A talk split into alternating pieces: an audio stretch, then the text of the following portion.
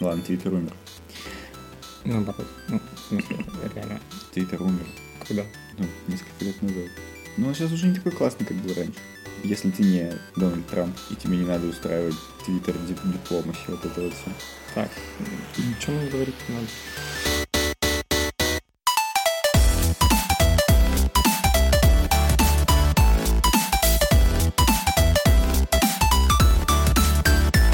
Всем привет, это Копикаст. Мы говорим об интеллектуальной собственности и обо всем, что с ней связано. У микрофона Виктор Горский-Мачалов. И Антон Яндрисяк. И сегодня мы говорим... Не об интеллектуальной собственности. Наконец-то! Ура!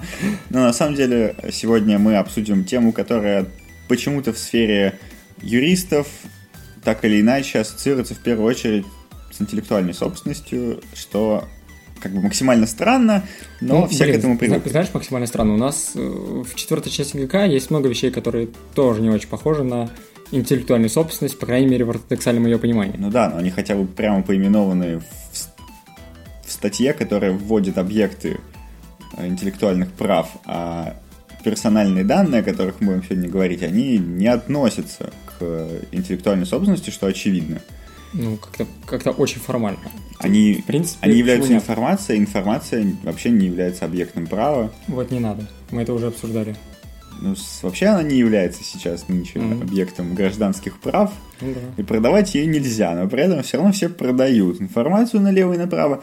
А как они это делают? Правильно, они обличают это все в базы данных. А база данных это интеллектуальная собственность, а вот и связали два объекта между собой. Так вот, какая история, значит? Я думаю, что у всех вас, наши уважаемые, дорогие, любимые слушатели, ставьте лайки, подписывайтесь и так далее. Это все необходимо. А нам комментарии ставьте. Говорит. Да, комментарии обязательно оставляйте. Можно задавать вопросы, мы будем на них отвечать. Ну, продолжай. Так вот, у всех такая история была, что идешь ты гуляешь с кем-нибудь там, или сидишь дома в теплой компании, обсуждаешь что-то за чашкой чая, рядом лежит твой iPhone, и вдруг ты говоришь какое-то интересное слово, необычное, типа «а, чурчхела», например. Проходит пара часов, и вся твоя новостная лента усыпана рекламой, типа, купи Чурчхелу, Чурчхела по самым дешевым ценам, и так далее, и так далее. Такое бывает часто достаточно. Все почему? Потому что... Именно с Чурчхелой? Нет, с чем угодно. Но у меня в последний раз это было откровенно явно с Чурчхелой. Серьезно? Да, ну у кого-то Мерседес, а у кого-то Чурчхела, понимаешь? Тут типа каждому свое.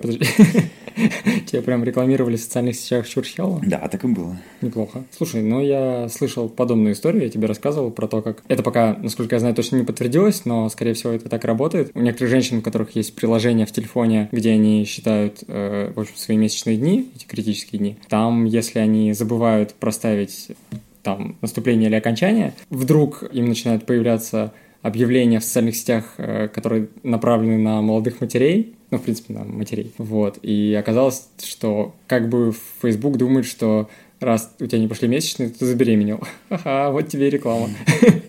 Это немного странно. Вообще, это очень удобно, конечно, с точки зрения бытового консюмеризма, наверное. Да, гораздо более удобное слово.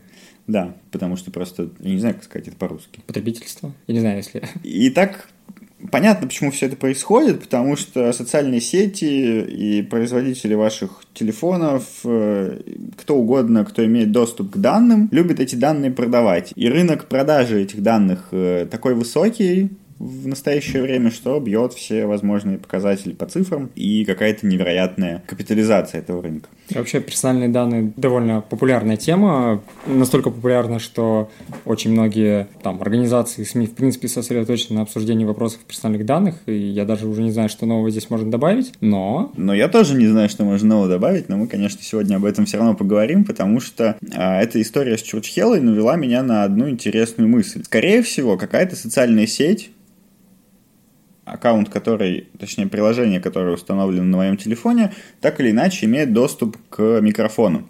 Я проверил какие-то приложения, ну да, в основном это социальные сети типа Инстаграм, Фейсбук, ВКонтакте и так далее, там, Телеграм и пара еще всяких штук, которые вынуждены, в которых я вынужденно использую доступ к микрофону, например, в том же самом Инстаграме, чтобы записывать сторис со звуком, а в том же самом ВКонтакте, чтобы, например, отправлять голосовые сообщения. Естественно, каждый раз включать-выключать микрофон в настройках конфиденциальности это жутко неудобно, поэтому микрофон включен в этих приложениях всегда. И кто-то из них, естественно, в обезличенной форме, скорее всего, собирает данные какие-то, вылавливает ключевые слова и продает их рекламщикам, э, рекламным агентам, которые, в свою очередь, уже начинают таргетировать рекламу соответствующим образом. Ты так убедительно перечислял все социальные сети, которые у тебя есть на телефоне, как чтобы убедить нас всех, что у тебя там нет ТикТока, например. Блин, у меня реально нет ТикТока, кстати. Ну да, конечно. Все так говорят. Никто не признается. Еще Твиттер есть? А, точно.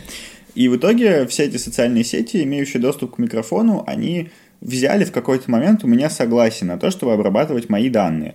И сюда можно отнести не только номер моего телефона, место жительства, там все что угодно, но и, очевидно, та, тот объем данных, который поступает им через микрофон. Здесь встает для нас, в первую очередь, юридическая проблема э, дачи согласия на обработку персональных данных. То есть проблема порой не столько в том, как эти персональные данные обрабатываются и охраняются и так далее, то, насколько мы контролируем, в принципе, возможность передачи этих данных э, лицам, услугами которых мы пользуемся. Даже на самом деле не столько контролируем, сколько мы впадаем в ситуацию, в которой мы неизбежно согласимся в какой-то момент на обработку тех или иных данных. А законодательное регулирование персональных данных сейчас, в принципе, нормально настроено, гарантированы какие-то основные принципы, все более-менее соблюдается. Это можно заметить, что в федеральном законе о персональных данных, который у нас действует, что в GDPR, вот этом, о котором мы уже много раз говорили, который действует на территории Европейского Союза, и в других директивах, законах разных юрисдикций, примерно у всех сводится все к одному и тому же, что Э, мы декларируем обработку, хранение и так далее персональных данных только в соответствии с законом, только в соответствии с согласием потребителя, там ла-ла-ла, ла-ла-ла, вот такая-то ответственность административная устанавливается за нарушение законов о защите персональных данных. А еще вы всегда можете пойти и убытки взыскать. Что для меня, как потребителя, естественно, сложно, я никогда в жизни не пойду взыскивать убытки, и тем более моральный вред. Да, потому что Суд... ты придешь к какому-нибудь условному юристу, Антону, он тебе скажет, сколько это стоит. Да, и он скажет, сколько я за это поимею. Причем тут уже даже безотносительно к России, хотя понятно, что здесь я, наверное, за моральный вред защищу меньше, чем, например, в, том, в той же самом Европейском Союзе, но все равно эти цифры относительно э, какого-то даже ежегодного заработка, они смехотворны и не стоят, в общем-то, выеденного яйца. Да, административные штрафы страшные, большие, GDPR устанавливает вплоть до 20 миллионов евро административные штрафы за нарушение, но мне, как потребителю, вообще по большому счету без разницы, потому что я от этих 20 миллионов евро не получу ни евроцента. А, окей. И почему складывается такая ситуация, что я обязан давать согласие? Формально, формально юридически, меня никто не обязывает ни к чему, действительно.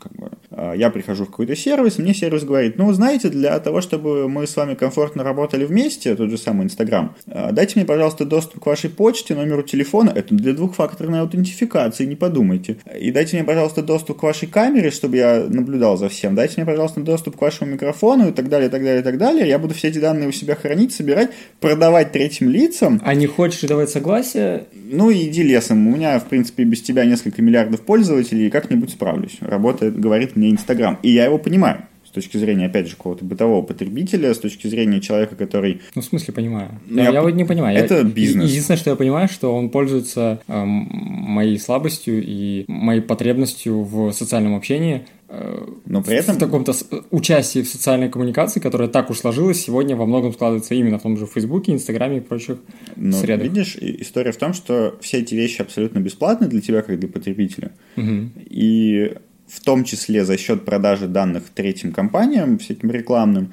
Facebook, Instagram, ВКонтакте, все остальные существуют в том виде, в котором они есть, и действуют для тебя бесплатно. А какие-нибудь маленькие магазины, онлайн-магазины, например, вообще могут строить на этом свою ценовую политику, потому что они берут согласие на обработку персональных данных на продажу, ну, на передачу их третьим лицам, заключают, соответственно, договоры с рекламными компаниями, которые свои небольшие базы потребителей, пользователей сливают за какую-то копеечку. Эта копеечка компенсирует более низкую стоимость, например. Это как бы тоже бизнес-модель, которой не то чтобы необходимо прислушиваться, но мы вынуждены понимать, что такая бизнес-модель присутствует на рынке.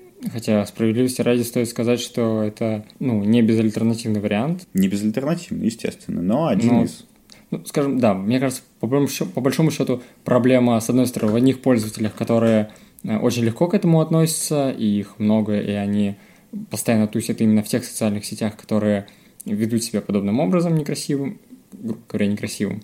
И проблема в других пользователях, которые ну, считают, что они действительно вынуждены общаться именно с, с первой категорией пользователей именно в этих социальных сетях и вынуждены присоединяться к этим социальным сетям вместо того, чтобы идти в, в те социальные сети, которые предлагают более этичные политики по обработке персональных данных. Ну, опять же, тут большой вопрос возникает относительно того, соблюдают ли эти вторые социальные сети свои политики, потому что эти социальные сети значительно меньше, к ним меньше обращен взгляд как публики, так и регулирующих органов.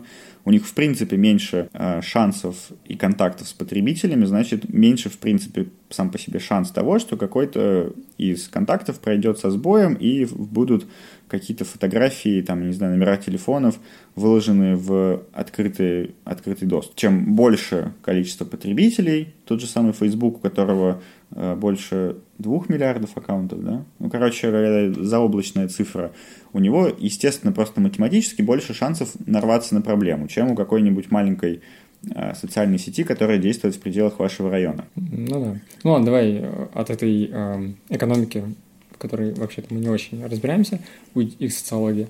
Вернемся к правовым вопросам. Я тут вспомнил интересный такой факт, про который мало говорят, что в России э, законодательство персональных данных, скажем так, более строгое в какой-то части, чем, например, в Европе. Например, у нас требуется дать согласие на обработку персональных данных вообще практически во всех случаях, даже в том случае, когда из, э, в принципе, там, из заключаемой сделки явно следует, что ты даешь согласие. То есть, когда это необходимо, и ты явно это выражаешь, все равно надо отдельно оговорить э, вот это согласие на обработку персональных данных, что создает дополнительные бюрократические вот эти проблемы, вот эту всю писанину, бумаги сложные, а, и сами соглашения вот эти об обработке персональных данных, вот эти документы о согласии, они порой бывают чрезвычайно объемными и сложноватыми.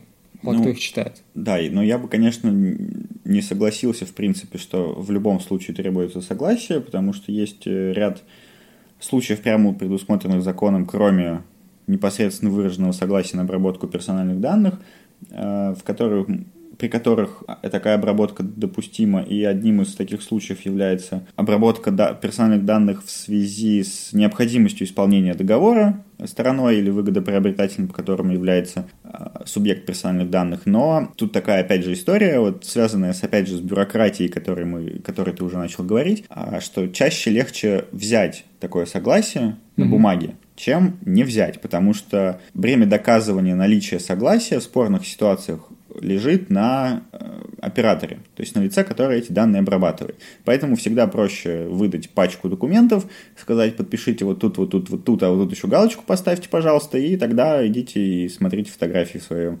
Инстаграме сколько угодно. И это тоже на самом деле проблема, это бюрократия, которая многих, мне кажется, потребителей раздражает значительно больше, чем факт того, что его номер телефона или там какая-то а, информация о геолокации попадет в открытый доступ. Связано это в первую очередь с тем, что необходимо читать и подписывать кучу документов. А, понятно, что читать их никто не будет, особенно если вот я пришел в магазин и мне надо прямо сейчас купить тостер, вы мне говорите, прочитайте, пожалуйста, нашу политику обработки персональных данных на 87 листах и трех языках мира, и как бы э, я за тостером пришел, дайте, пожалуйста, я где угодно подпишу и пойду дальше. Так это работает, понятно всем, что так это действительно и в жизни работает. А с другой стороны, те данные, которые чаще всего обрабатывают компании. Те данные, которые чаще остальных попадаются в сливах, это какие-то все-таки более-менее обезличенные данные, что, в принципе, а, вообще не попадает под категорию персональных данных, потому что чаще всего компании не обладают, точнее, компания, с которой непосредственно я имею дело,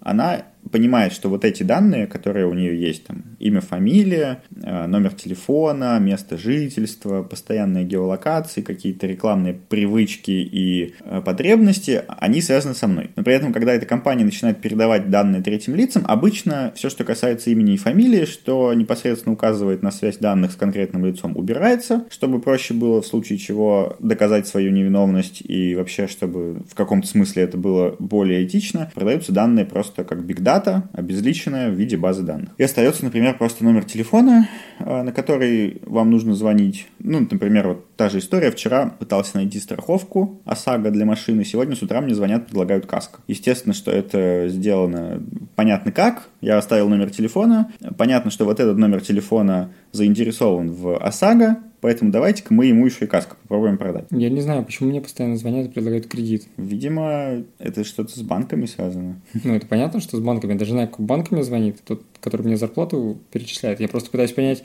Потому что твой банк знает о твоей зарплате, он считает, что тебе нужно больше денег. На что? Я ничего не гуглю, я ничего не хочу, кроме как сделать подкаст самым лучшим.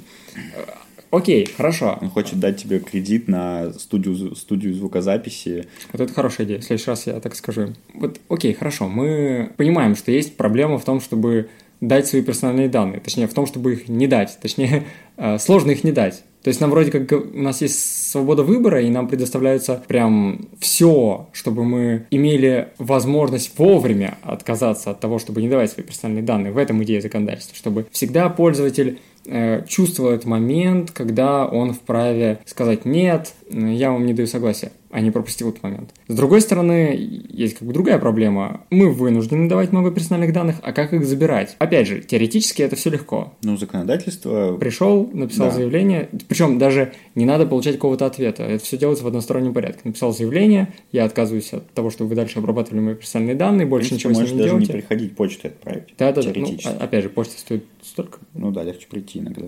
Вот, но это тоже проблемно. Во-первых, иногда доходит до абсурда. Я недавно э, в Сбербанке закрывал свои все счета, там карточку закрывал и все такое, и решил заодно написать заявление о том, что я отказываюсь от дальнейшей обработки моих персональных данных. Забавно, что это как бы не предполагается, и мне опять же надо э, об этом дополнительно писать заявление. Если бы я не захотел этого, если бы я не подумал об этом, они бы продолжали обрабатывать мои персональные данные, хотя никаких услуг они мне больше не оказывают. Ну а вдруг, вдруг у них появится какой-то супервыгодный кредит, в котором ты очень заинтересован, они тебе всегда успеют об этом сообщить. Здорово. Так вот, я пишу заявление, мне дают бланк, где я должен написать, да, я отказываюсь от того, чтобы вы обрабатывали мои персональные данные, и там э, дальше я пишу, да, вот все, мое имя, фамилия, подпись, я отказываюсь, и, и ниже приписка. А, ну вот, чтобы мы могли обработать это заявление, пожалуйста, дайте нам согласие на обработку ваших персональных данных, которые указали в этом заявлении.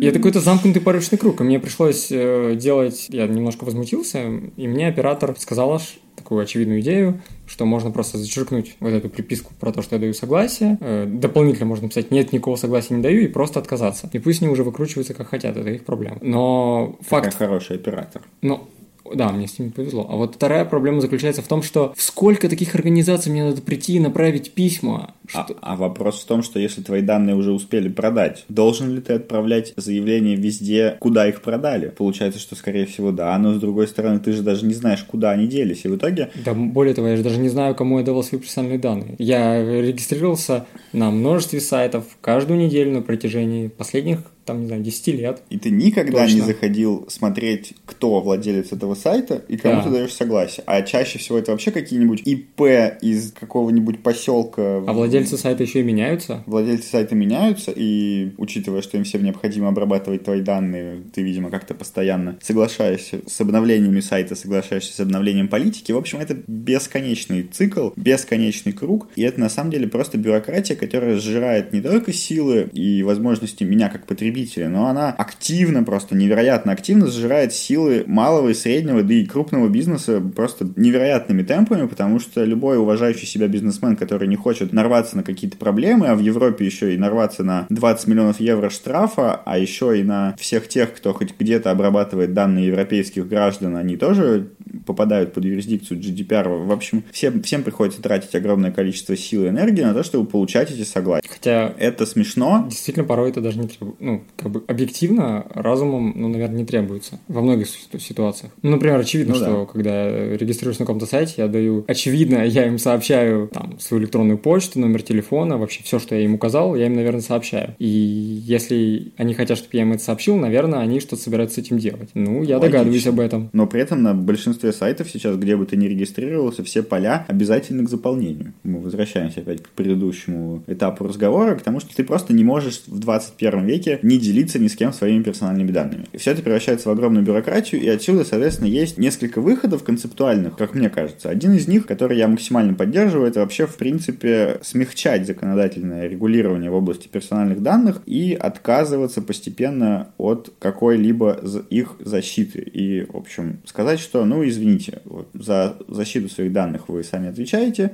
делайте, что хотите, это вообще не наша забота. Это позволит убрать бюрократию, позволит фактически оставить все в таком же статусе, как оно есть сейчас, и поддерживать этот статус-кво, но просто избавиться от бессмысленных и ненужных юридических действий. Опять же, интернет, ты знаешь, это такая великолепная платформа и великолепное место, куда информация, единожды попавшая, никогда вообще оттуда не уберется. Это просто невозможно. Это классно, всегда можно найти доказательства. И поэтому какой смысл вообще отзывать согласие на обработку персональных данных, давать согласие. Все равно вся информация о тебе, вот ты родился, ну, все, нет, в интернете ну, уже полно нет, инфы нет, о тебе. Подожди, на, на самом деле куча информации, которую я раздавал всяким организациям, они не находятся в открытом доступе в интернете. Пользователь их не найдет. Вот. И меня... Пользователь, да. Меня беспо... Но кто захочет, тот всегда найдет, как ты знаешь. Ну, опять же, не всегда. Мне кажется, тут эм, должна работать штука, больше похожая на то, как это работает, как это странно бы не звучало, с предупреждениями на пачках сигарет. В том плане, что что для пользователя должно быть максимально понятно, что происходит. И тут как бы примерно два режима, как это должно работать. Первый случай, когда я даю свои персональные данные и для того, чтобы просто получить доступ к функционалу. И предполагается, что я даю эти, персональные данные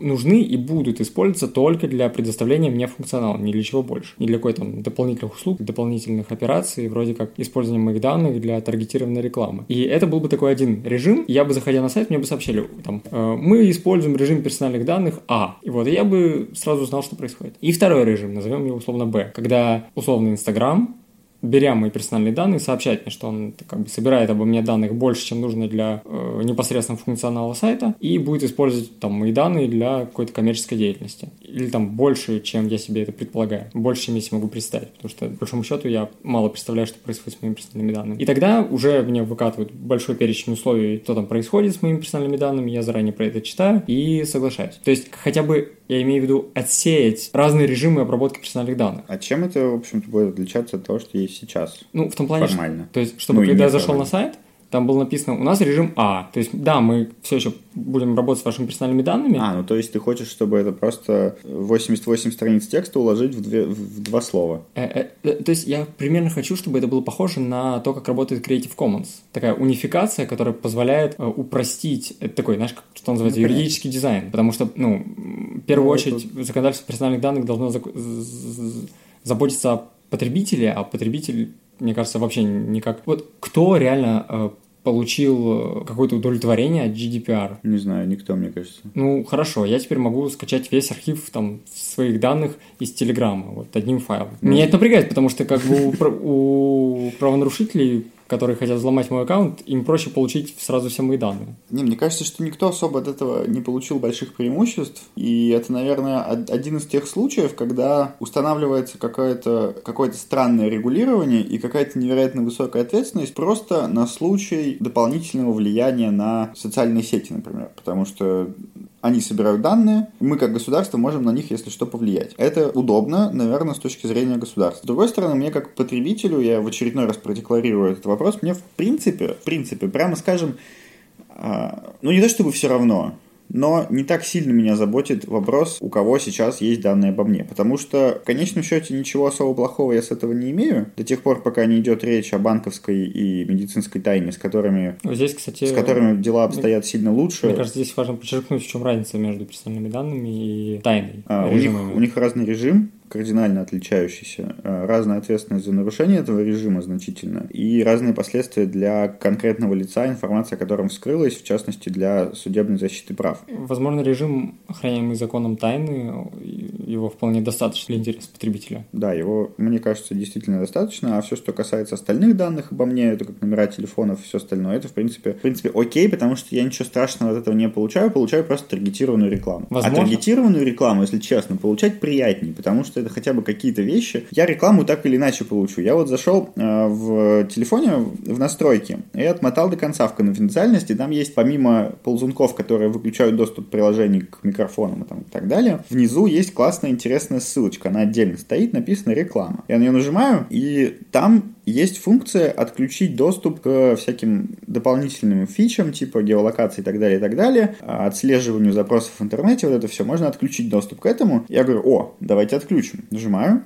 и мне телефон говорит, ну знаете, а вы вот зря это делаете. Типа мы все равно будем собирать о вас какую-то инфу, вы все равно будете видеть кучу рекламы, просто это будет нерелевантная реклама. Нафига она вам надо? То есть фактически ничего не поменяется, кроме того, что реклама будет у вас так себе, и вам будет выдавать рекламу мази для больных суставов. И я подумал, ну блин, я вроде не такой старый, зачем мне мазь для суставов? Я лучше буду получать свою любимую рекламу всякой, не знаю, электроники и прочей фигни, и это хоть как-то прикольно. И оставил все как есть. Поэтому, наверное, пусть будет. Скорее вопрос в том, как, в принципе, должны выглядеть скажем так, электронные услуги для потребителя. В том плане, что я должен реально иметь контроль над тем, какие данные получает программа обо мне. То есть я должен знать, когда работает микрофон, в какие моменты, и вот это все. И здесь э, есть вот эта проблема не, не того, что там я даю или не даю какие-то согласия на сбор или обработку персональных данных, а в том, что я, в принципе, не понимаю, как работает мое приложение, которое я скачал. И здесь часто обсуждается, на самом деле, эта проблема того, что обычные люди не знают программных кодов, они не понимают программные языки. Так у них нет доступа к коду обычно. Э, да, зачастую нет доступа к коду. И из-за этого потребители, в принципе, не знают, что за программа у них установлена. Часто, в принципе, мы э, устанавливаем программы и, и соглашаемся на такие условия лицензионного соглашения, которые э, называются типа как есть. То есть ты устанавливаешь программу и даешь согласие на то, что вот ты ее скачиваешь со всеми багами и ошибками и даешь как бы на это благоволение. Тебе вообще плевать на все, что там дальше будет. И более того, я пытаюсь сказать, что проблема не в том, э, что происходит с моими персональными данными, а в том, чтобы действительно имел контроль над тем, кому и когда они уходят. И я бы хотел, то есть, например, действительно знать, что когда я что-то говорю, ни одно приложение на моем телефоне меня сейчас не слушает. И, или, например, даже когда я позволяю там, определенному приложению э, пользоваться микрофоном моего устройства, чтобы я знал, когда и в каких ситуациях ну да. Это пользование моим микрофоном происходит. Ну вот сейчас это решается, опять же, не на уровне закона, а на уровне какого-то общения между корпорацией и потребителем а в рамках нормальной конкурентной борьбы все больше добавляется всяких фич в, на уровне операционной системы, например, с обозначением значка геолокации, когда она используется, там, обозначением значка микрофона, когда он используется, то есть потребитель может это видеть. Да, хороший пример, когда веб-камера на компьютере, да, например, да. работает, всегда горит фонарик. Да, и вот сейчас добавляют прямо в ноутбуке физические выключатели камеры и позиционируют это как, фич, как фичу и особенность ноутбука, призывая потребителей покупать этот товар. А на колонке от Яндекса, например, есть физический выключатель микрофона, который цепь размыкает, и микрофон, в принципе, обесточен в этот момент. То есть это, на это никто не влиял законодательно, это просто появилось в рамках нормального развития информационного общества. И мне кажется, что так или иначе все данные, которые необходимо сохранять в тайне, они будут сохранены когда-то в тайне вне зависимости от того, того, как мы будем настраивать регулирование законодательства о защите персональных данных, потому что как ты его не настраивай, пока объявляется главный принцип наличия согласия, все, что нужно сделать для того, чтобы работать с твоими персональными данными как угодно, это взять согласие. Согласие взять, как мы выяснили, несложно, все это делают. Получается, что это такая палка даже не о двух концах, а просто бесконечный цикл, с которым нельзя вырваться. Что говорить о контроле, который хочется иметь, э, возможно, стоит добавить некий генеральный отзыв согласий, то есть ввести некий государственный или, не знаю, не государственный, неважно, нотариальный реестр, куда ты можешь прийти, обратиться и сказать, я, там, Яндрисяк Антон Андреевич, сегодня, 18 ноября 2019 года, отзываю все согласия об обработке персональных данных, которые я вообще когда-либо кому-либо давал до этого дня, и которые каким-либо образом попали к третьим лицам. Ну да, а если вам нужны данные потому что я все еще пользуюсь вашими услугами, то запросите у меня их еще раз. Это да, сложно. И, типа, прекратите мне услугу оказывать, например, до тех пор, пока я вам его снова не дам. То есть я буду поставлен в некое а, проигрышное положение, но во но имя вам благой деньги. цели. Вам нужны мои деньги, мне нужны ваши услуги, я вам запрещаю, давайте начнем все с чистого листа, что называется. То есть я, я думаю, что в конечном итоге будет ошибка, если мы не придем к чему-то вроде этого реестра или чего-то, что будет выполнять подобный функционал, потому что, ну, объективно, действительно, столько согласий мы даем в течение дня даже, и куда направлять эти отзывы, непонятно.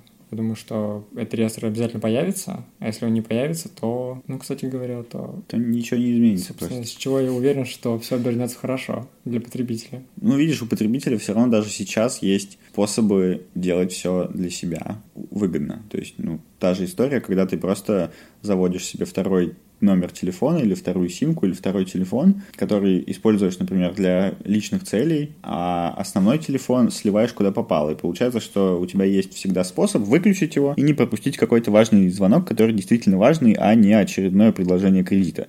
Ну или, например, с электронной почтой. Я думаю, сейчас у каждого есть как минимум два адреса электронной почты. Один для писем, другой для всякого спама и регистрации на всякий сайт. У меня, например, так. Это реально облегчает жизнь. Да. Вот, получается, что мы с тобой опять пришли к ответу о персональных данных, что законодательное регулирование не нужно. Ну или нужно, но в более мягких формах, чем оно есть сейчас, потому что все скатывается просто к какой-то бюрократии. Ну да, наверное, общий вывод, который можно сделать, забота государства о персональных данных должна выражаться не в регулировании, скорее, того, как дается э, согласие, а в регулировании того, как потребитель может контролировать поток своих персональных данных в разные стороны, чтобы он мог, чтобы, например, все продукты были оснащены возможностью э, понимать, какая часть устройства работает в этот момент, чтобы потребитель мог отзывать свои персональные данные и так далее. Потому что вот эти вопросы сдачи согласия, они столько к ним внимания, но это не самое важное вообще во всем этом. Если вдруг вы не согласны с нами, или мы где-то сказали какую-то дичь, и вы не можете принять или понять, то пишите нам на почту какую-нибудь. Мы не будем ее произносить, потому что это персональные данные.